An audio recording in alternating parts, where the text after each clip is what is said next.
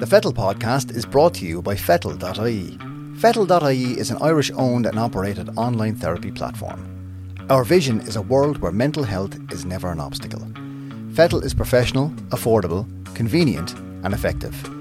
From the comfort of your own home, you can schedule online video counselling sessions with accredited Irish therapists.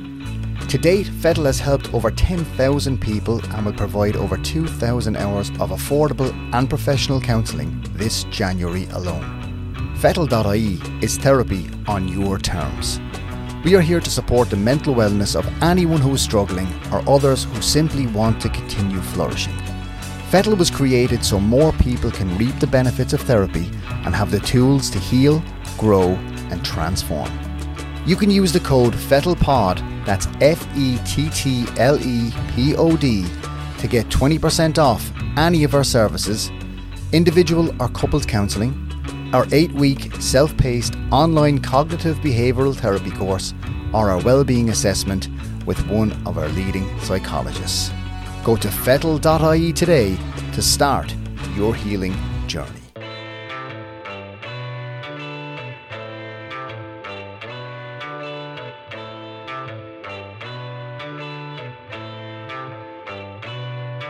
Hello and welcome to the Fettle Podcast with me, Tony Kelly. I'm going to keep this intro as short and sweet as I possibly can.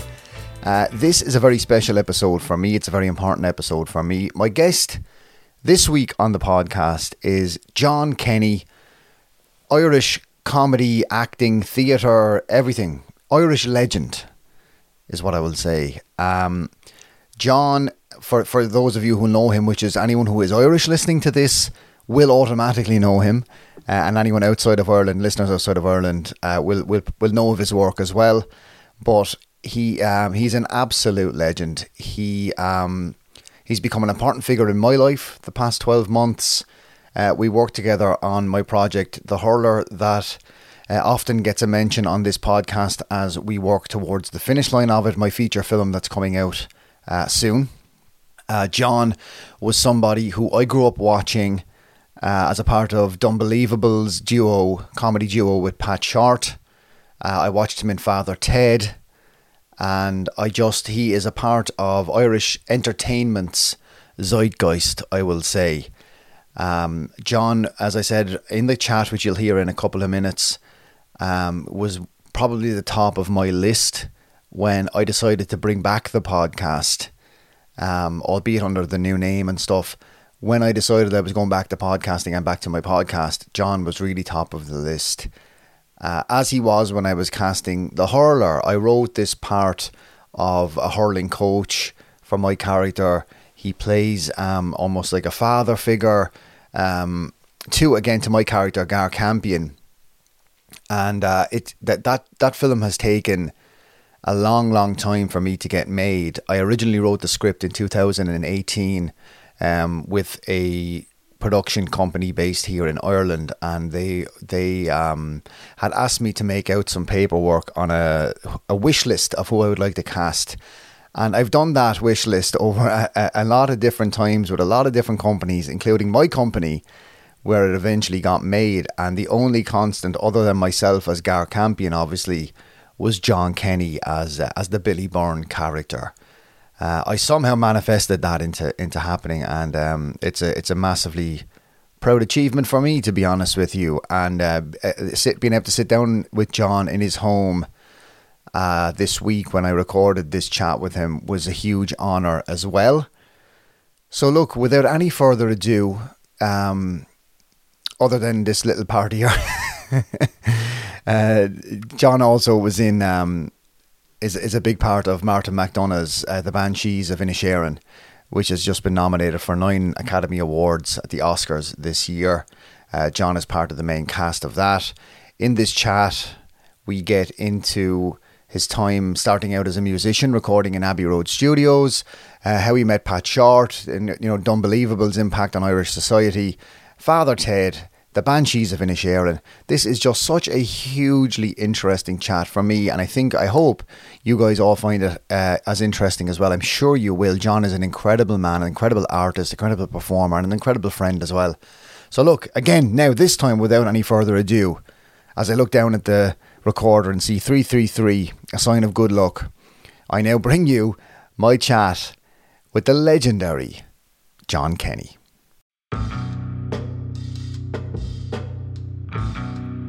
Okay, I'm here in Mr. John Kenny's house with Mr. John Kenny. We're drinking tea and biscuits We are. and something else John is drinking. Glass of wine. Glass of wine. It's that's all good though. That's all good. it's and not healthy. No, good and healthy for you, for you, For not me, for me. Yes, yes, indeed. Um, it's great to be here. It's great to have you on, John. Yes, yeah. Before we thanks, Tony. before we even properly start, when I, when I kind of agreed to bring back the podcast under this new name and stuff, you were the top of my list. I will say that, All right, go on then. Go on, go on. And I'm glad I said it to you now on air, so it's officially in the records. Okay, all right. But that is the that is the truth. all right. Um, how are you doing? I'm not too bad. Um, I'm good. I suppose I'm good. I'm good. Um, what what month are we in now? Is are we, are we okay to say the month? Yeah, yeah, we are. relevant. yeah. It is. Yeah. Yeah, we're in February now, so yeah, I'm not too bad. I had a bit of a dull winter because I, I, I shouldn't be talking about. it. I had a bit of a bug and stuff, but it kind of I had to cancel some gigs, which is something performers hate doing. In my life, I don't think I've ever cancelled gigs, Yeah. and I've had to, actually had to cancel gigs this winter because I got a viral thing, infection, Yeah. and it didn't go away. It just kept coming back, and I tried to work with it, but I it just it can end up just smothering me. And after about six doses of antibiotics and six doses of steroids, I said that's enough. I can't keep going, you know. That's right. Yeah, I was up here it two weeks ago. Yeah, Probably yeah. two weeks ago, and you were saying I'll go in for an dose of antibiotics. Yeah, so I went into the hospital. They, they brought me in for four days and they checked me out, and they they they had a look inside me and see what was going on. So they found a couple of bios, all right, a couple of viruses and stuff, and so we're treating them. So we're much better.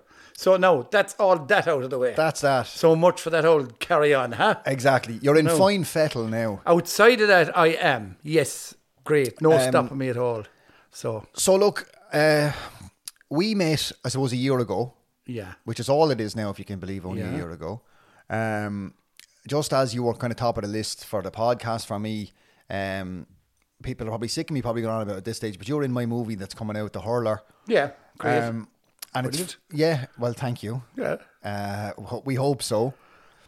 And I suppose like that's that's where I want to start. Really is like I like a lot of my listeners or the listeners to this podcast. They don't belong to me. Um, you know, we we grew up watching you. Uh. you know.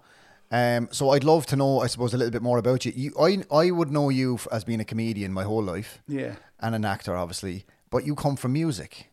Yeah, the beginnings. Yeah, yeah. Many, many years ago. Before that, I, I played with a band called Gimmick. That's how I started out, and that's how you know we were at school. A bunch of guys together here, not far from where we live now, where I'm now at the moment, in Hospital, County Limerick, and and um, we had a band together in school, and we uh, like a lot of kids. I suppose we just had a a, a- dream or a, a, a dream that we might be able to do or do something or go traveling or maybe just be a band, you know, dream to be a band and and we did. We well, there's only one way to do it, and that's do it. So we all left school and we just did it, Right. and we went on the road, you know, and uh, we did it very young, like at 15 and 16 years of age, and we just headed away.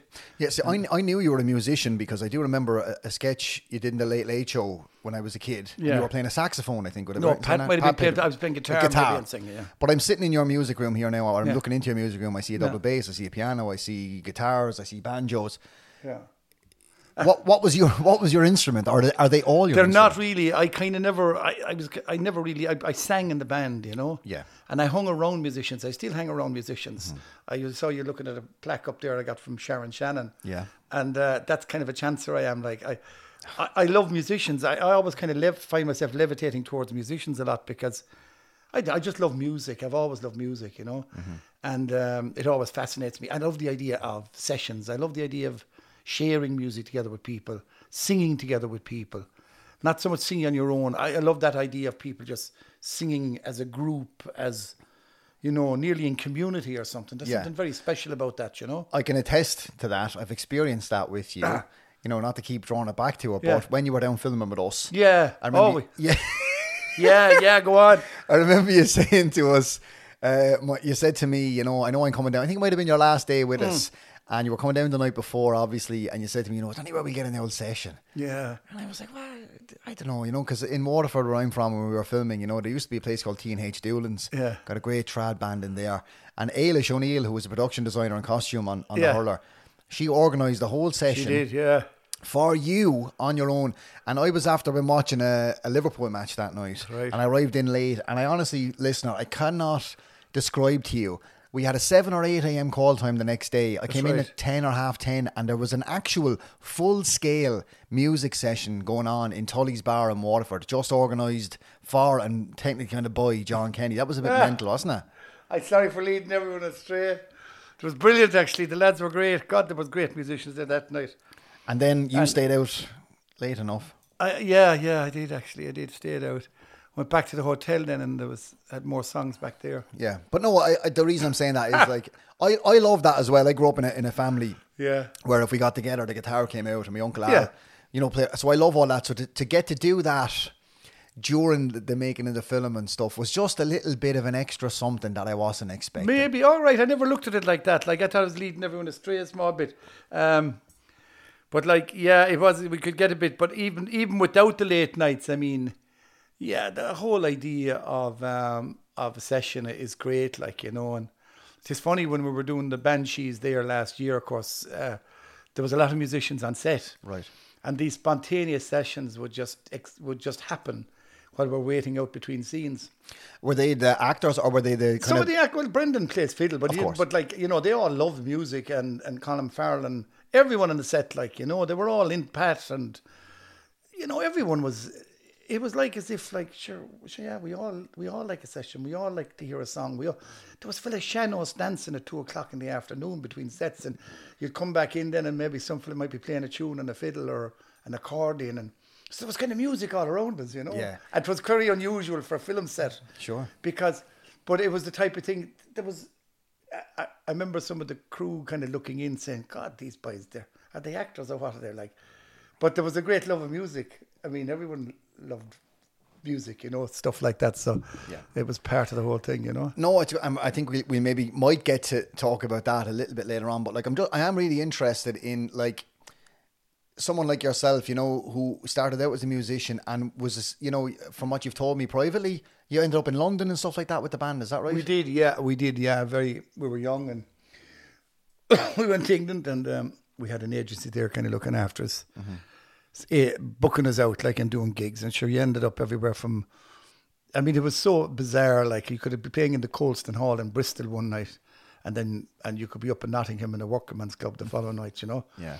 And uh, you could be waiting to go on. I remember the first time we arrived in one of those. I think we were in Mumbles in Wales or something. And somebody told us that we had to share the dressing room with the stripper, you know, or strippers, you know. Jesus, coming from Ireland back in the seventies, I'll tell you, that was some hop to get, you know. And um, so it was a bit of an eye opener, but uh, we were very naive. We didn't we didn't make it or anything like that, but we, we all had an amazing experience, and um, you never fail. I think once you give something a lash. Anyway, we gave it a lash, and we can all we got to record in Abbey Road a few times, which was really an amazing experience. I suppose, but did we even realise how important that was at the time? Were we even too naive to know? But it, we remember just being in there and just doing the recording sessions and stuff like that that happened us that was uh, a bit you know we hadn't made it but in some ways we had ticked a few boxes you know in our own way you know? And um, yeah we went off to east germany before the wall came down and bits of mad pieces like that and did bits of tours in europe and and uh, i think we did we get to number 75 in the english charts and and we came home then But I mean, like even no, I know, like there's a, there's a certain in an old ambulance, by the way. We went in an old second-hand ambulance that we did up, and uh, we came home in it as well. So anyway, But there's a certain degree of obviously humility involved there because you're saying you didn't make it, but yet you recorded in Abbey Road, you charted in the English charts. The number is kind of irrelevant, you know. That's to me like you turned your hand to music. I would call that making it, to be honest with you. And but then like what I suppose then where's the transition then from from being on the stage playing music to being on the stage acting and, and, doing comedy? yeah, I don't know. I think probably it happened around. Um, I kind of went to see. I met um, a, a, friend of mine who was. Um, I got to know this guy, and he was a builder. Uh, John McGrath was his name, and John. Uh, said to me, you know, I think you can act, he said. And I said, well, God, I don't know. I said, I can't even read. I've never read a play hardly in my life, you know. And he said, no, no, I, think you can. And would you be interested in doing a play? And of course, I I said, well, sure, I'll give it a shot. Like that was me. Like I'll give it a go, you know. Yeah.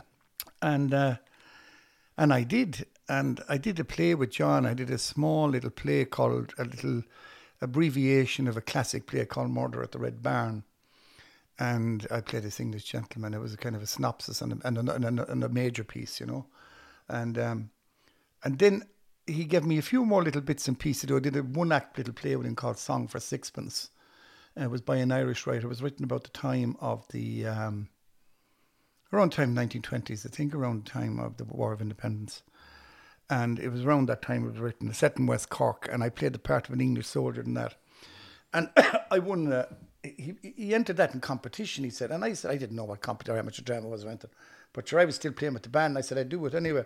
But I won a few awards things at the Acton, you know, at, the, mm-hmm. at drama festivals and that. And, and then he asked me to do another one. I did another one with him, and uh, and then we went to the All Ireland with that one, and I got a Best Actor award. Wow! And then all of a sudden, within the space of about a year and a half, I'd won something like two or three All Ireland Best Actor awards. Mm-hmm. And like I'd been at the band for so many years, and I, it wasn't a case of being successful or anything. It was just that I was also getting an awful lot of pleasure out of this because the, the reading wasn't easy for me because I'm dyslexic. I still am, like, and. Yeah and I hadn't, I wasn't as au fait with reading now. I'm much more in the habit of reading now because I'm, as the fellas is in the habit of it. But mm. back then I hardly read at all, um, but very, very little, I suppose. So that kind of changed everything for me. Like it changed nearly my circle of friends as well. Right. And, and I remember then one night going to see a show in the Belltable in Limerick, and it was a dance show, and I saw that, and I said that blew my mind away completely. And I said, "No, you know what?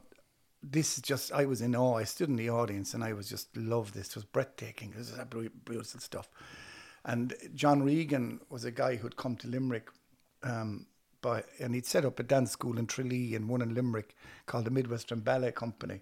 And himself and his wife then set up a theatre company called Theatre Omnibus. And with the show that I saw, they were doing a show in conjunction with a Scottish choreographer by the name of Royston Maldoom. And I didn't know who any of these people were. I just saw this amazing piece of dance and I started taking ballet classes. I never knew that. Yeah, I did. Yeah, and I did it for three years, four years nearly. Yeah, that's incredible. Yeah, I, I was just really I was enthralled by the whole physical side, and then I got interested in physical theatre. Say I was going to that was I was just about to because you, are you're very the way you move on stage. Yeah. I was going to say, the, does the ballet maybe add to that? Well, I think yeah, the mime and the lads did classical mime and movement, and mm-hmm. and I loved physical theatre. I still love European physical theatre. I, I I love the thing, but when you know your body can tell the story too, as much as you know. So I was I was in trouble, and then I you see by spending time with them through that, then I joined Theatre Omnibus. Right. So they gave me a chance to perform mm-hmm. with them.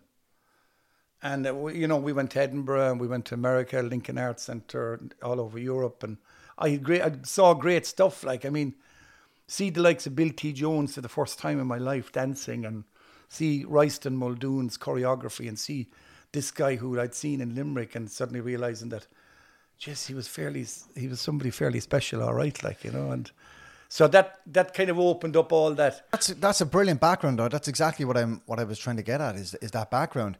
Um, so you studied mime as well, all that. Yeah, they did classical stuff. mime more. We did you know classical commedia dell'arte, which yeah. is kind of a form. It's a very stylized. It's very, very. I mean, God, there's so much to it. I mean, I was only scratching the surface. I'm sure one could fucking study this thing forever. Absolutely, know? but commedia dell'arte like that, like to to know that that's where you come from, it, allows me at least to join the dots yeah. of a lot of your character work, yeah, and a lot of your physicality, whether yeah. it be on stage or on screen. So I now know more, yeah, because I know that. Yeah, yeah. But uh, absolutely, I amazing. suppose the essence of like a lot of stuff that happened in vaudevillian theatre, like, and I mean, going back to the, I mean, the likes of W.C. Fields or maybe even, you know, Danny La Rue was a drag act, was an amazing dancer, was a classical dancer. Charlie Chaplin was an amazing acrobat and dancer, you know. So, like, there's a whole tradition where these things, you know, come together and, you know, one might be doing one thing, but by God, you know, as somebody said, like, they have skills in other areas too, yeah. like, you know, that, um, But they sit they sit in the background, Mm-hmm. and I suppose to make a mess of something, you have to know how to do it right first. You know. And the, the, the Tommy Cooper school. of Well, thought. it's a bit like that. It's to be the clown, you must. There's some bit of an acrobat in you before you be a clown, or yeah, because I mean, even Chaplin, like the, the stunts he was Oh, doing, and, and Buster Keaton and all that. Kind all these people were just incredible. yeah. Yeah. So I guess that's I was I was looking for an inroad into comedy from that because if you I think if you hear that you think that's very serious theatre, it's very serious training, but then you, you go to mime and you go to commedia dell'arte and you start kind of getting inroads into comedy there. Yeah. Did you did you look to be a comedian standalone, stand up, or what? What? How did that? And go? like once again, Tony, I, that fell into that by accident because after my stint with Omnibus, I decided I might go back into doing some straight theatre work, and I had some done some work, and and I, I went to I moved to Dublin, thinking that I would you know you know just kind of sign up and maybe I get some parts. Well, I didn't think it was going to happen that quick. I wasn't that naive, but so while I was waiting to, for things to happen, which were very slow, obviously, and I um, I took out the old guitar, which I hadn't done in a while, and I started doing a couple of gigs. And I remember one of the first gigs I ever did was in the meeting place to uh, Barry Moore, Christy's brother, Luka. And um, I never forget it. I thought, I remember forget, if I got a fiver for the gig, I would be happy. Like, Right, you know, yeah, you know, yeah, yeah. That's yeah. it. The reality, it was the 80s or whenever it was, you know, uh, mid 80s. And I never forget, he handed me half the door takings. wow. And too many people didn't too. I, thank you very much. I'll never forget you for that, boy. And then this guy came in. Off, he said to me, "One, have you ever done any TV?" And I said, "T- "What TV television?" Well, I have. I said, "Like ba- band Band work, music." yeah. No, no comedy. I said, "I sure." And then I was about to say I don't do comedy, and I said, "Better not say that now." Yeah. Well, no, I said, "No." Would you be interested? I said, "I would." Yeah. Okay. And who was that? He was a producer from RT, and Okay. he signed me up to do a series with Davis at Large as a writer and a performer. Wow. Okay. I, you, I remember you telling me that. So I just got into that by accident. At Davis at Large. So I Large. said, yeah, I'll do that. Why not? and well, I mean, Sure, I hadn't a clue what I was doing. well, you know? I mean, you figured it out. but you figure it out as you go along, like. But so, anyway. like, where where did you end up meeting Pat? Well, I met Pat down through the years. I, I'd met Pat's brother first, Tom, who was a photographer. Yeah. and Tom was Tom was great. Tom was documenting stuff in Limerick. You see, documenting the mo- everything, everyday life, ordinary life, and then what we were doing with Theatre Omnibus, we might be doing street theatre, we might be doing dance in the park or something, and mm-hmm. Tom would be there with the camera. And thanks be to God, he was there. He documented documented a hell of a lot of my mm. life and of Limerick's life, and still at it, I think. So that's how I got to know Pat. Then was through Tom, his brother.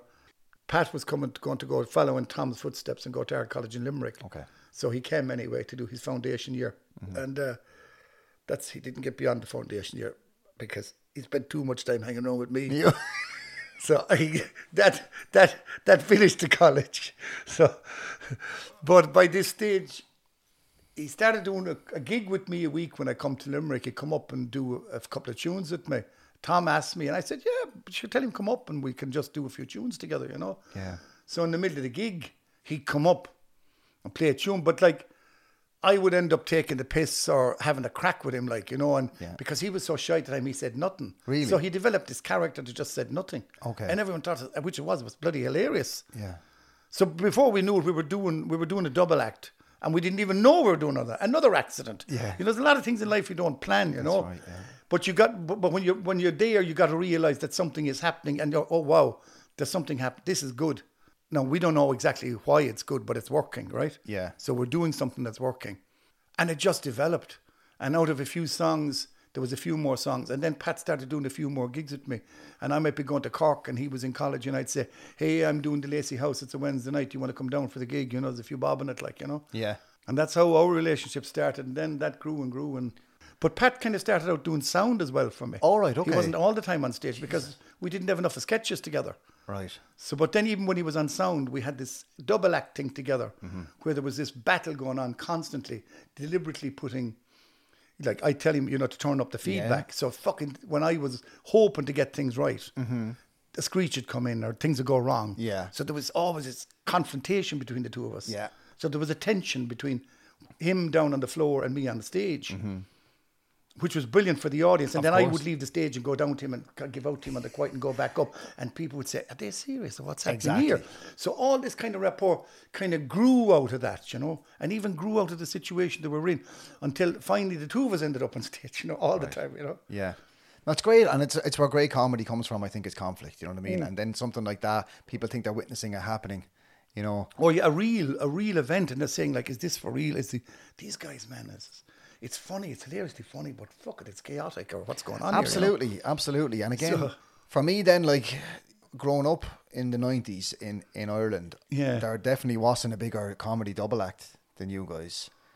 yeah. Well, so we were told that, like, Ah, John, come on now, for God's sake! Like, there, this is, and I'm not only saying this to flatter you or because I'm here. Like, every single person I think I know had your you guys' videos. yeah, yeah. I know. We we actually got an award from Mimro for for video sales, music Yeah. sales, because our video sales were so high.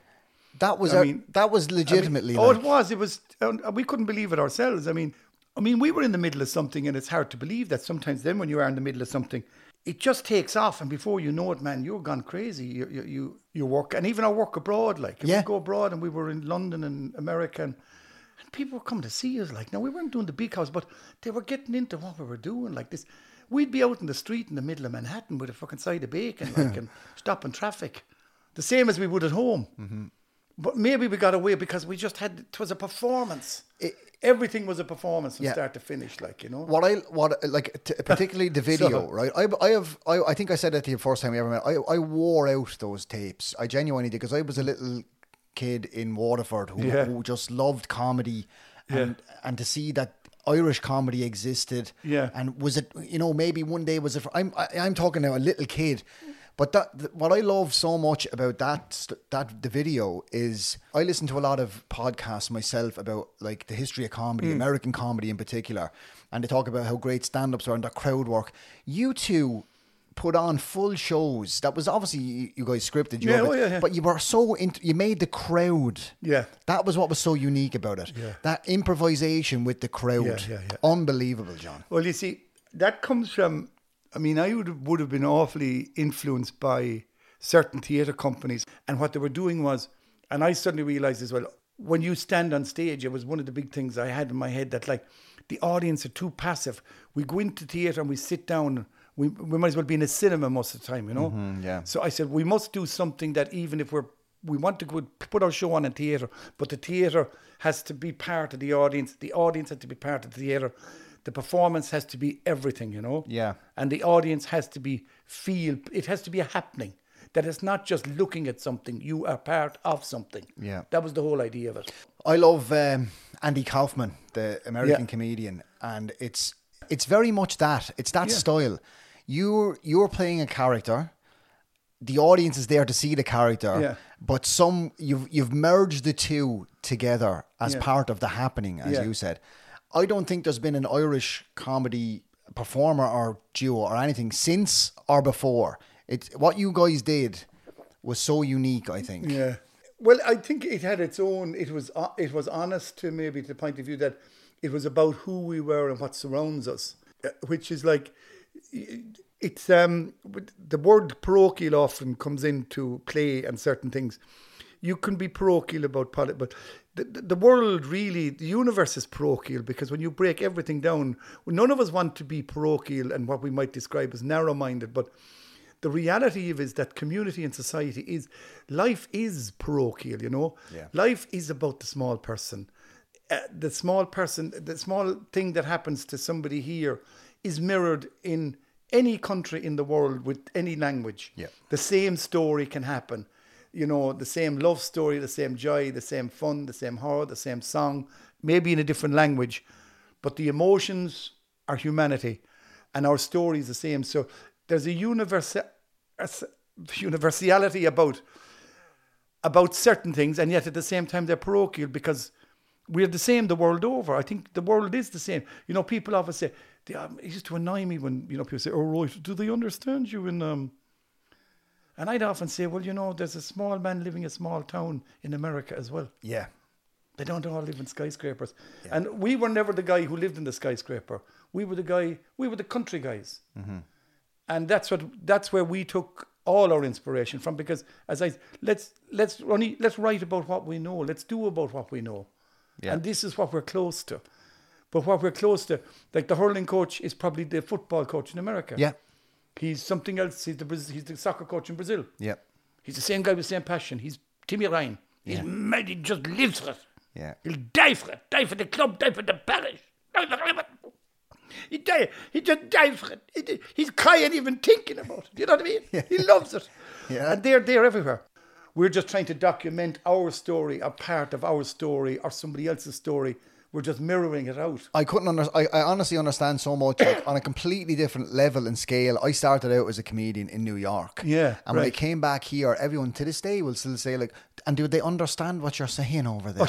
right, Do you know what I mean? yeah. I mean that's it, but to me that's just their line of thinking. You Yes, know, if yeah, I yeah. was in New York, I don't think that, and it just it's it's almost a projection of well, if I was so it couldn't work, so how could you? Yeah, yeah, yes. you know but i do i do agree i think life is life Mm. and language or accents don't really matter and also more importantly for this conversation funny is funny do you know what i mean Yeah, I, yeah, it is. Yeah, yeah. I had a I had a guy who brought me into comedy in New York, Stephen Rosenfield, and he used to always just say that funny is funny. yeah, If you say something funny, Yeah. it's funny. yeah. It, if it's funny, it's funny. Yeah, that's it.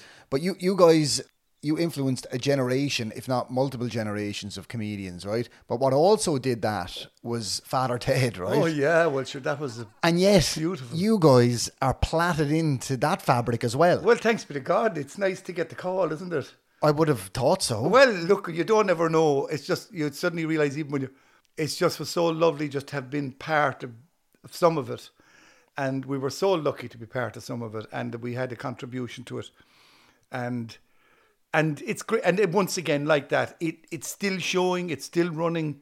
Man, it's a masterpiece, and that's it. And there's it. It is one of these pieces of timeless comedy. Oh, it will be there. It ab- it is an absolute Yeah. kind of what would you call it? Like a time capsule or a message in a bottle or Yeah. whatever it is. It's just a moment. It's just everything. It is. It is. For me, as a you know, again, the same time I was watching you guys, I was watching that, and then you were in that as well, and I was just my mind was blown. Yeah. But this is just I thought it was the funniest. But like what I really love about what you were doing on the show is like you played multiple characters. Yeah. Was that something you knew going in that was going to happen? No, I didn't. I didn't. And even one of them, I kind of got it wrong afterwards. I, re- I think the lads had me. I did the cinema owner. Yeah. and his name is Mihal. And I suddenly realised what I should have done was, I should have played him.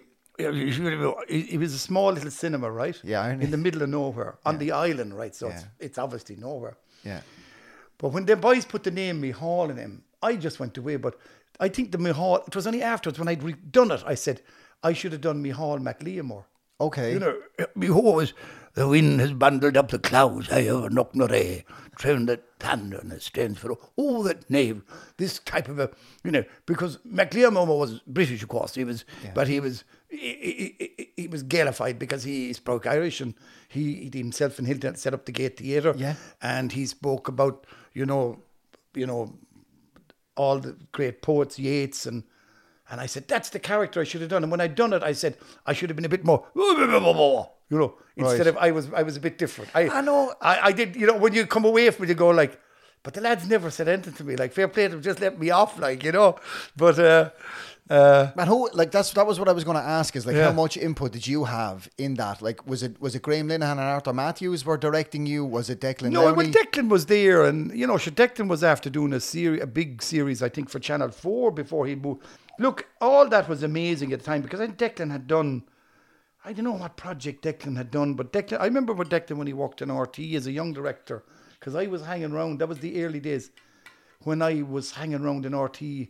I think Declan was probably, probably I don't know, but he was in around there or thereabouts when I was up in Yeah. Dublin as well, and he was he oh he directed the Eurovision or something. Right, right. He did something mad. Yeah. But he, he was given the, the job, and he was the youngest director, I think, ever to direct the Eurovision. Right. And he did a right one on it, you know? Yeah. But then he went and he did some amazing other work as well. Jeez, I can't really remember who he directed and um, was it one of the comedians or whatever. But But it was like how much freedom did you have then? When Oh, total. Say, to- they just said this is a character. He owns a cinema. Go and do what you want, kind of thing. pretty much, yeah. And the and the Eurovision episode then as well. Same, but I it's mean, my what- favorite episode of Adam. Well, sure, look, I just went totally over the top with that. And the boys said it was the easiest gig I ever had because I didn't have to learn the line. But the funny, Well, yeah, well, well. But the funny part of that is, and then it's And then come here, there's, there's some of them in politics today in Ireland still. yeah. but then, but then you walk on. But then the joke obviously is he walks on the stage. Oh yeah, he's he's Mister. Yes, yeah. Oh, that was on the page. Of course, yeah. The boys wanted to. He was a total fuck wreck. Yeah, But then when he when he's Mr. Show Business in front of the lights, you know. so good. But how many performers are like? I mean, fairness. I mean, I'm a little bit. You know, I get ready to perform myself, and you go on. You you put your best foot forward. You know. Was that just a random call? Like, were you and Pat hired together? Was it complete? No, sure- separately, separately, completely. Yeah, the boys picked us to do different things at different times, and well, not different times, but you know, they said, "Oh, we maybe give this part to Pat." But it coincided with you rise because it Oh, was the mid '90s, right? yeah, yeah, oh yeah, it was all just tied tied in grand with things we were doing. You know. Yeah. No, I just on Father Ted to me is just like uh, honestly, my childhood was uh, on the on the uh, English side of things, the Fast Show, Harry Enfield. On the Irish side, D'Unbelievables, Father Ted, and on the Yeah. American side, it was stuff like Larry Sanders, Garry Shandling. Yeah, that, yeah, You know, so I kind of had a mix of everything, but definitely in Ireland, it was you guys on both sides of that fence. You know. Right. But Father Ted, but it's just like I don't even know where to even go with that because Mm. it's just such a It's pretty. It's, it's you see. I think it's the right. It's the the mind. The, the lads are. They're not your typical writers. You know. They're not. The, you know. Didn't. You know. Some people sit down and say, "Oh, we're gonna we're gonna get together with a bunch of writers. We're gonna write a sitcom. It's Yeah. gonna be a success." I think it's the thi- the Irishness of it. It's taking the madness. I remember I used to do a sketch about like how about the civil war and about like you know the war we didn't have any world war. We had a we had an emergency and we had no tea in Ireland. That was fucking that was the extent of our troubles like.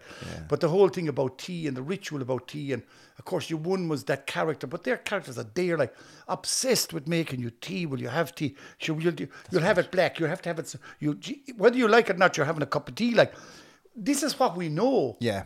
And Graham and Nor, the boys, uh, and they saw that and Arthur, and they said, "Look, sure, this is what we know. It's just out there. Yeah. It's a bit, of course, it's exaggerated, but it's part of our mad psyche because we're mad. You see, I think there is a there is an acceptable level of insanity within Irish society that sits under the surface that you rarely get in other so- s- societies. I, definitely, I think that, and I think that goes back. I think that we, because we're we have been for so long, and not. I know the Romans never bothered to come over. we had other neighbours that came to bother us, but did. outside of that, we held on to an awful lot of what we have ourselves, you know. And I think that is a that is um. I mean, we're so lucky to have our music and, and the language and people who speak the language, and I don't, and I should be ashamed of myself. I love the language. I, I love just listening to people speak it, although I, I can twig some of what they're Yeah, saying now. same. But I think that that is part of our richness. And I think the fact that it was taken away from us, whatever we have, we want to hold on to, or we want to identify it, or we, we want to document it. I think this is in our psyche as well too, because we came so we be, we came so close mm-hmm. to losing everything. Yeah. And I think somewhere within us, even within me, although I wasn't around in 1916 or I wasn't around in, you know, 80, 87 or mm-hmm. 1847 or whenever it was, or 70, 89 or any of the dates we pick up in history, that somewhere, maybe I learned it at school or is in my set, that we became just so close to becoming another homogenous group of people mm-hmm. and we're not. No. So we're clinging on by our fingernails to everything that we have and we should. There's something within the Irish DNA that feels the history of what's gone on. Yeah, I, I think so. I think you're right. I think, uh, yeah. Yeah, well, I often I often speak about it through different things about international international relations and our neighbours and stuff like that that we have Yeah. to rub against. There's something within our what would you call it generational trauma or whatever you want to go into that kind of. But I do, but I do agree with you. There's the Irish psyche. The we're we're we preserve what we have and what we've created. Well, you know, I, I, remember sitting inside in an office one day in London when we went in, and the guy across the desk, he referred to us as a bunch of spud pickers. yeah, I've- yeah, Now to our face. yeah, yeah, I was quite young at the time. I got angry. yeah. I, I, I kind of, I've never been in a fight in my life, Tony. Okay, Right? I'm 65 years of age, and I was never in a physical fight with anyone. Mm-hmm. And it was the only time in my life I ever went for anyone. Yeah. So I would have assaulted him. Of course. And I was only a young kid at the time. Yeah. Now, what did I know? I didn't even understand the intricacies of politics. But what I knew he was saying to me didn't sit well with me when he just said, You're only a bunch of spud pickers. Yeah. There's that's I kind of went for his jugular, yeah, believe it or not. and that's what I'm talking So about. So now there's another side of me that has only I've only expressed, and only I've, you're the first person I've ever said this to publicly. But something clicked in me, and I just said, "How are you, you you're you're trying to insult me, are you? Mm-hmm. Well, you you've managed, you, but I tell you, I'm not going to take it from you."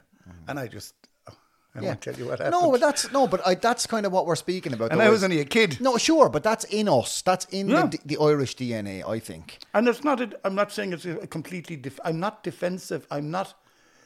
I'm not insecure. Mm-hmm. But I just said, do you know something? There's no point in talking to you, and that's an insult. Yeah. And I was probably at an age my hormones were good enough, and I just said, "Feck you." Yeah, or maybe He something. got some hop, I'll tell you. I'd say so, and maybe a little bit stronger. Than Feck. the Fettle podcast with Tony Kelly is brought to you by Fettle.ie. Fettle is an Irish-owned and operated online therapy platform. From the comfort of your own home, you can schedule online video counselling sessions with accredited Irish therapists in an affordable way. Fettle.ie is therapy on your terms. If you're interested in trying Fettle, whether you're struggling right now or want to continue to flourish, you can use this code FETTLEPOD, that's F E T T L E P O D, to get 20% off any of their services. Just go to fettle.ie today to start your healing journey. I tell you now, we're enjoying. We're sitting here. We're having the tea, the, the homemade biscuits that Good, Mar- yeah, Margie they're made. nice they're, bickies. they're absolutely gorgeous. T- talk to me then about about the banshees because you brought it up earlier. I want to come back around to it. Hmm. It's there's a like I didn't know. First of all, when when we met last year to talk about the other project. Uh, there was rumours that Martin McDonagh was after shooting a movie up in up in Achill and all, that, and people knew, and Colin was in it, and Brendan was in it, and all Yeah, that kind yeah, of stuff. And I didn't really know that you and Pat were being brought back together as a double act again. And I think that's what a lot of people are talking about with this film in Ireland. Obviously, everyone else is talking about nine Oscar nominations, and Martin done, Yeah, done it again, and Brendan and Colin have done it again. But there's a there's a there's a lot of people within this country who are focused on the fact that Jon and Pat are Yeah. together in it. So we went up to do a reading in Galway anyway. It was very funny. And so we sat around, which looked, I mean, this is the thing, Tony, like you, you work, you sometimes somebody hands you a bit of a script and they say, go on and do that in the middle of, could be a major feature film, it could be a small, but it doesn't matter. Where, you don't know what you're doing. Yeah, Just no, just do, you know, that's, I can- I don't know why you're doing, why am I, I'm not saying I'm looking for motivation, but what the hell's going on here at all, you know? Yeah. But anyway, we've been there, done loads of those bits and pieces in my life, mm-hmm. you know, turning up here and there, but to sit down and to be able to read a script through with a full cast and a director for a couple of days, you do you know what I mean? That That's the, the pleasure of that is just, I mean, for, for, for a performer, for an actor, it's fantastic. Yeah. For everyone to get together. sure. But I think Martin McDonagh brings that anyway. He brings that theatrical thing into the film thing, you know. Yeah. But we're sitting around the table, and you see, you could be reading it on your own. It's all right, but it's suddenly when we read it around the table and we start bouncing. the, and the very minute we we read our first few lines together, there was a pause, and I kind of looked up and I said, Martin, I said. Do we have a bit of a double act going on here? I said, and everyone started to laugh. Yeah. because I think myself and Pat, we're probably the last people to realise it. Yeah, But just just the rhythm of the thing, the way it was working, the way he'd written it, yeah, and he was just and he just kind of looked, nodded the head, and yeah, we have, and sure, well, sure, look, at so what? Wasn't Yeah. it great to be to be doing it, to be part of his project? My God, I mean, if anyone to ask us to come back together, yeah. And how did that come about? a f- an email. Right. I mean, I don't have an agent, so I know. and and then I got this email from Matt McDonagh saying, "Great to hear that you're on board." I mean, come on. Yeah, I I mean- mean, come on. So that's but like I, I Do you know what I mean? Like, I, know, mean, and that's so. I, I, I brought up the thing earlier on about like influence and what what an influence you guys had, but there's Martin McDonagh who had you guys in mind for these two roles. Maybe, so, obviously, yeah, so obviously there's an influence in Martin McDonagh that you know saw you guys doing what you did and and and you know Well, we did the Lonesome West, we I- drew it I- together, yeah, you know, and I suppose he had seen us at that, like, and, you know, and I often wonder at that too, did I make a mess of it? Because I know I played Valene maybe too emotional, maybe. There's no emotion in really. Look, but then again, you're given the part and you do it and you interpret it your way, you know. I know I'm not saying I, I often think that I do it the wrong way, you know, because you often, I sit back and I read the scripts again and because it's so beautiful. Mm-hmm. And I said, you know, I used to learn, I know every word of this. So why should I let it go out of my mind? Yeah. When it took me so long to learn it. Because I never did, I never did much poetry in school and because I was dyslexic and I couldn't read. Yeah. So, I mean, I used to get fucking whacked for spelling missing and I hated English and I hated Irish. Everything was through the book and and now I can't go to bed any night. I have to read a book. It, that was that's as good as anything that happens to you in life. I think for me, Yeah. is right. The you know you have to learn the whole script, but by God, when you learn it, you've been given something. Yeah. You really have been. I think it is like that with most things that you get. That you know, if you want to do them right, you kind. I know I said to you even on the project. I know it was after, but I wasn't happy with the seed anyway. I this is the like- hurler you're talking about. Yeah, right? yeah. I wasn't happy with one scene in it. Probably wasn't great after the session either. That was I was going to say that was the day after the wasn't session. my wasn't my best. I'm not saying I'm a great performer, but I'm going to give myself a bit more uh, slack on that one. no, but just for the audience, right? no, that- but it's true though. No, but like- you do feel these things, Of you course, know? but I, me on the other side of it, Mm. number one is the actor you were acting to. Number two is the director. Mm. From what I was looking for, there in that scene, and hopefully people will get to see it very soon. Mm. th- that exasperation that you were feeling, Yeah, it, you've seen it now, adds to that scene. yeah. because it you know we look listen i'm not under any illusions it's a comedy it's you know it's mockumentary but still the performances have to be there Yeah, And- yeah. and you you are coming in at a be honest about it, you know, yeah of course. sure but your your that scene you're speaking about is one of the more serious parts of, of the movie because obviously I have to tell a story as well Yeah. as make jokes but like you were a bit seedy after the few scoops. I was, yes. You were a little bit going, oh, I don't know about this house Yeah, that I was in. questioning everything. Right? It really was. I know. but it's there when you see it now in the performance, and I've, so, I've shown it to you, and the way it was shot, and the way we Mm. Yeah. framed it. You know, I, well, I, I hope you're happy with it now. After Oh no, the now. parks. I thought the first one. I, I was talking about the first take in the house. Oh, I am talking I- about that. oh but- yeah, yeah. But I'm really happy with the second. You know. Yeah. Well, you see, that's the great thing too. You see, which is brilliant about an independent filmmaker, right? Mm-hmm. Well, fair play to you. I mean, Jesus, how, how you. Yeah, I know. Well, if we had to pull that off, anyway, we'll tell your listeners. Just see how easy it is even to make the lowest budget movie you can, and I tell you, there's no such thing as a low budget film, Yeah. no matter how you try to make it. But anyway, you did. It's um no, and to be to say like, yeah, we'll go back. Let's let's do it again. Let's let's and bring in the crew and do it again. That was brilliant even for me Yeah. because you know Yeah, well, look, it had to look. It had to be as good as it can be. and Yeah, and hopefully it is. But uh, Yeah, but it's all special. I mean, even for me, looking at your script, the thing is, you're talking about me, and it's not a kind of um, licking arse now here. Or, I would just say to you that your script is lived in, your script is lived through, your script is known about. It's not plucked out of the sky and say, "Oh, I'm going to write this because." Yeah, there's you kind of know what's going on here. It, it's about it's about Waterford. It's about the blah. It's about the lads. It's about the family. It's about people. It's about community. It's about it's funny. It's mad. It's quirky. It's racing with hormones and Gara's at fucking Egypt and and he's beautiful as well. He's flawed. He's flawed. He's flawed. And sure, look, that's that's the beauty in him. There's a magic in that, like you know, that is the essence of so much good theatre and film, isn't it? Is just saying like, you know, we're not perfect. You know?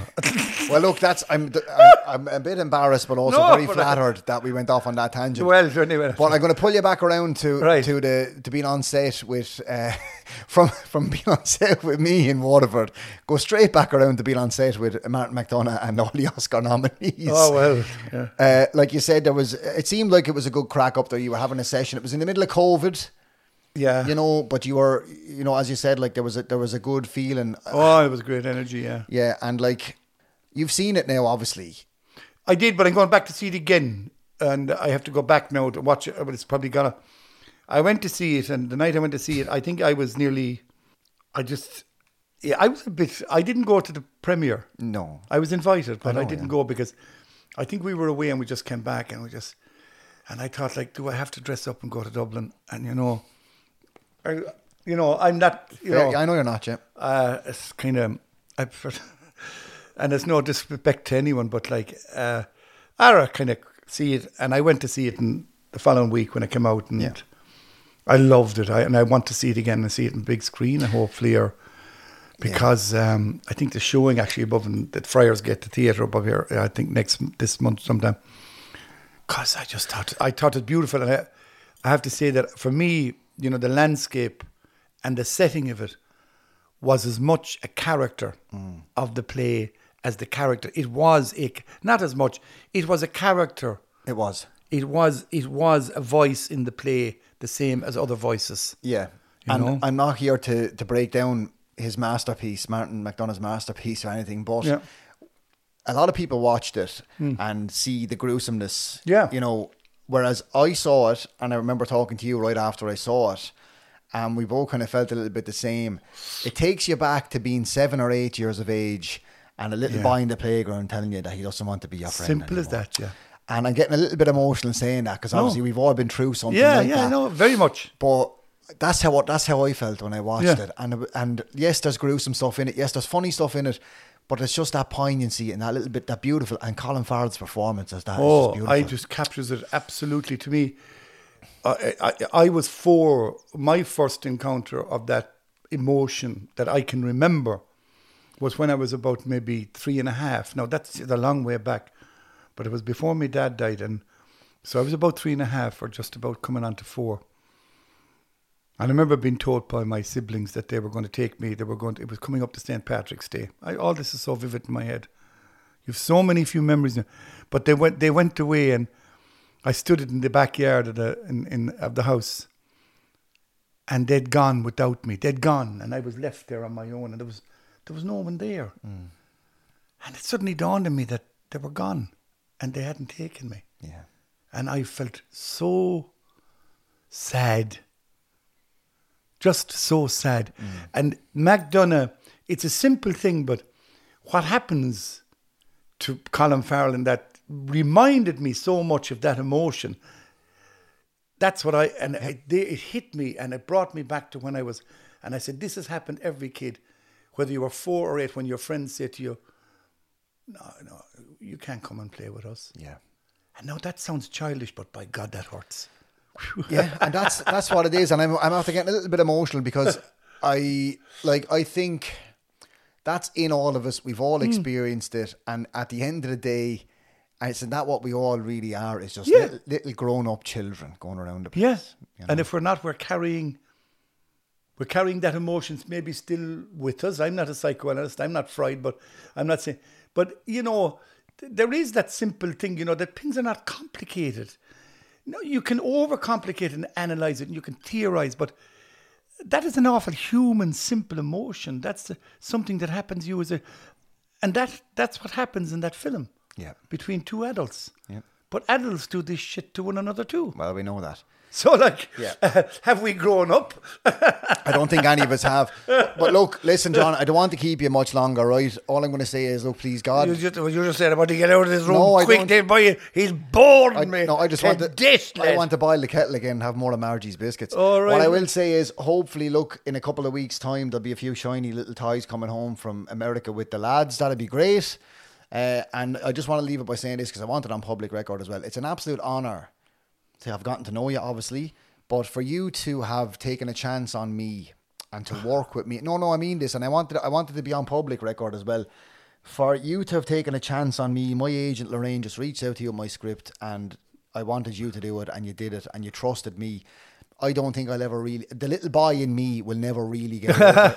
No, seriously, will never really Tony, get over that you. you've done that. You make me me. feel very old now and seeing you here. No, it's not at all. And I am not. Um, Your work is brilliant. Sure, you're a fucking talented genius. Like your Well, look, no, I, script I- is beautiful. Thank beautiful. you so much, and um, it- honestly, it's it's been an honor, obviously working with you, but it's even more of an honor uh, to call you a friend now. So All thank right. you so much. Thanks, Tony. Thank you. Well, that was it. That was me and Jon Kenny. I hope you all enjoyed it. I hope you got something for, uh, from it. Jon, I, I, I think, is a hugely inspiring man um, in everything that he does. His energy, just everything about him is just so inspiring to me. I hope you guys enjoyed it. Uh, it's another episode of the Fettle podcast in the can and out into the ether of the public. Um, I just want to, you know, last two weeks ago on the podcast, I finished it by paying tribute to my cousin David, who had passed away uh, the day of recording. And as I sit here now, uh, recording uh, the outro to the podcast, uh, I sit here in my funeral suit. It's his funeral this weekend. Um, it's been a it's been a tough time for my family. You know, my my aunt Grania and my, my cousin Zoe in particular. And um, I know I did mark the last podcast by ending it with, with with just a few words for him, and I just want to do the same thing again. Um, I just want to, you know, just pay tribute to David. You know, um, it's been two long weeks waiting for him to come home um, from Indonesia, where he'd been living with his wife Debbie. And um, yeah, I'm sitting here in, in my funeral suit, about to go back into the funeral. But this, you know, I this is this is work for me, and and obviously I love it, and and uh, you know, every second Sunday this podcast comes out, and and that's how it has to be. So it, it has to be done. And um, yeah, I just wanted to really just dedicate this episode to David properly. Um, he was loved, he is loved, he is missed, and he will be missed. Um, another podcast coming out in two weeks, and I might surprise you guys with a bonus episode in between. That's all I'm going to say. Listen, mind yourselves, whatever you're doing, wherever you're listening to this. Hope you're having a good day. I'll see you soon. It's the Fettle Podcast with Tony Kelly. The Fettle Podcast with Tony Kelly is brought to you by Fettle.ie. Fettle is an Irish owned and operated online therapy platform. From the comfort of your own home, you can schedule online video counselling sessions with accredited Irish therapists in an affordable way. Fettle.ie is therapy on your terms. If you're interested in trying Fettle, whether you're struggling right now or want to continue to flourish, you can use this code FettlePod, that's F E T T L E P O D, to get 20% off any of their services. Just go to fettle.ie today to start your healing journey. The Fettle podcast with Tony Kelly is presented and edited by Tony Kelly, produced by Lovely Hurling Productions, sponsored by Fettle.ie, and with music provided by Dave Giordano.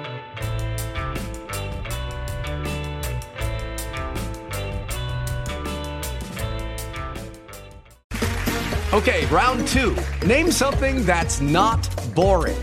A laundry? Ooh, a book club. Computer solitaire, huh? Ah, oh, sorry, we were looking for Chumba Casino. That's right. ChumbaCasino.com has over 100 casino style games. Join today and play for free for your chance to redeem some serious prizes. ChumbaCasino.com. No purchase necessary. Full prohibited by law. 18 plus terms and conditions apply. See website for details.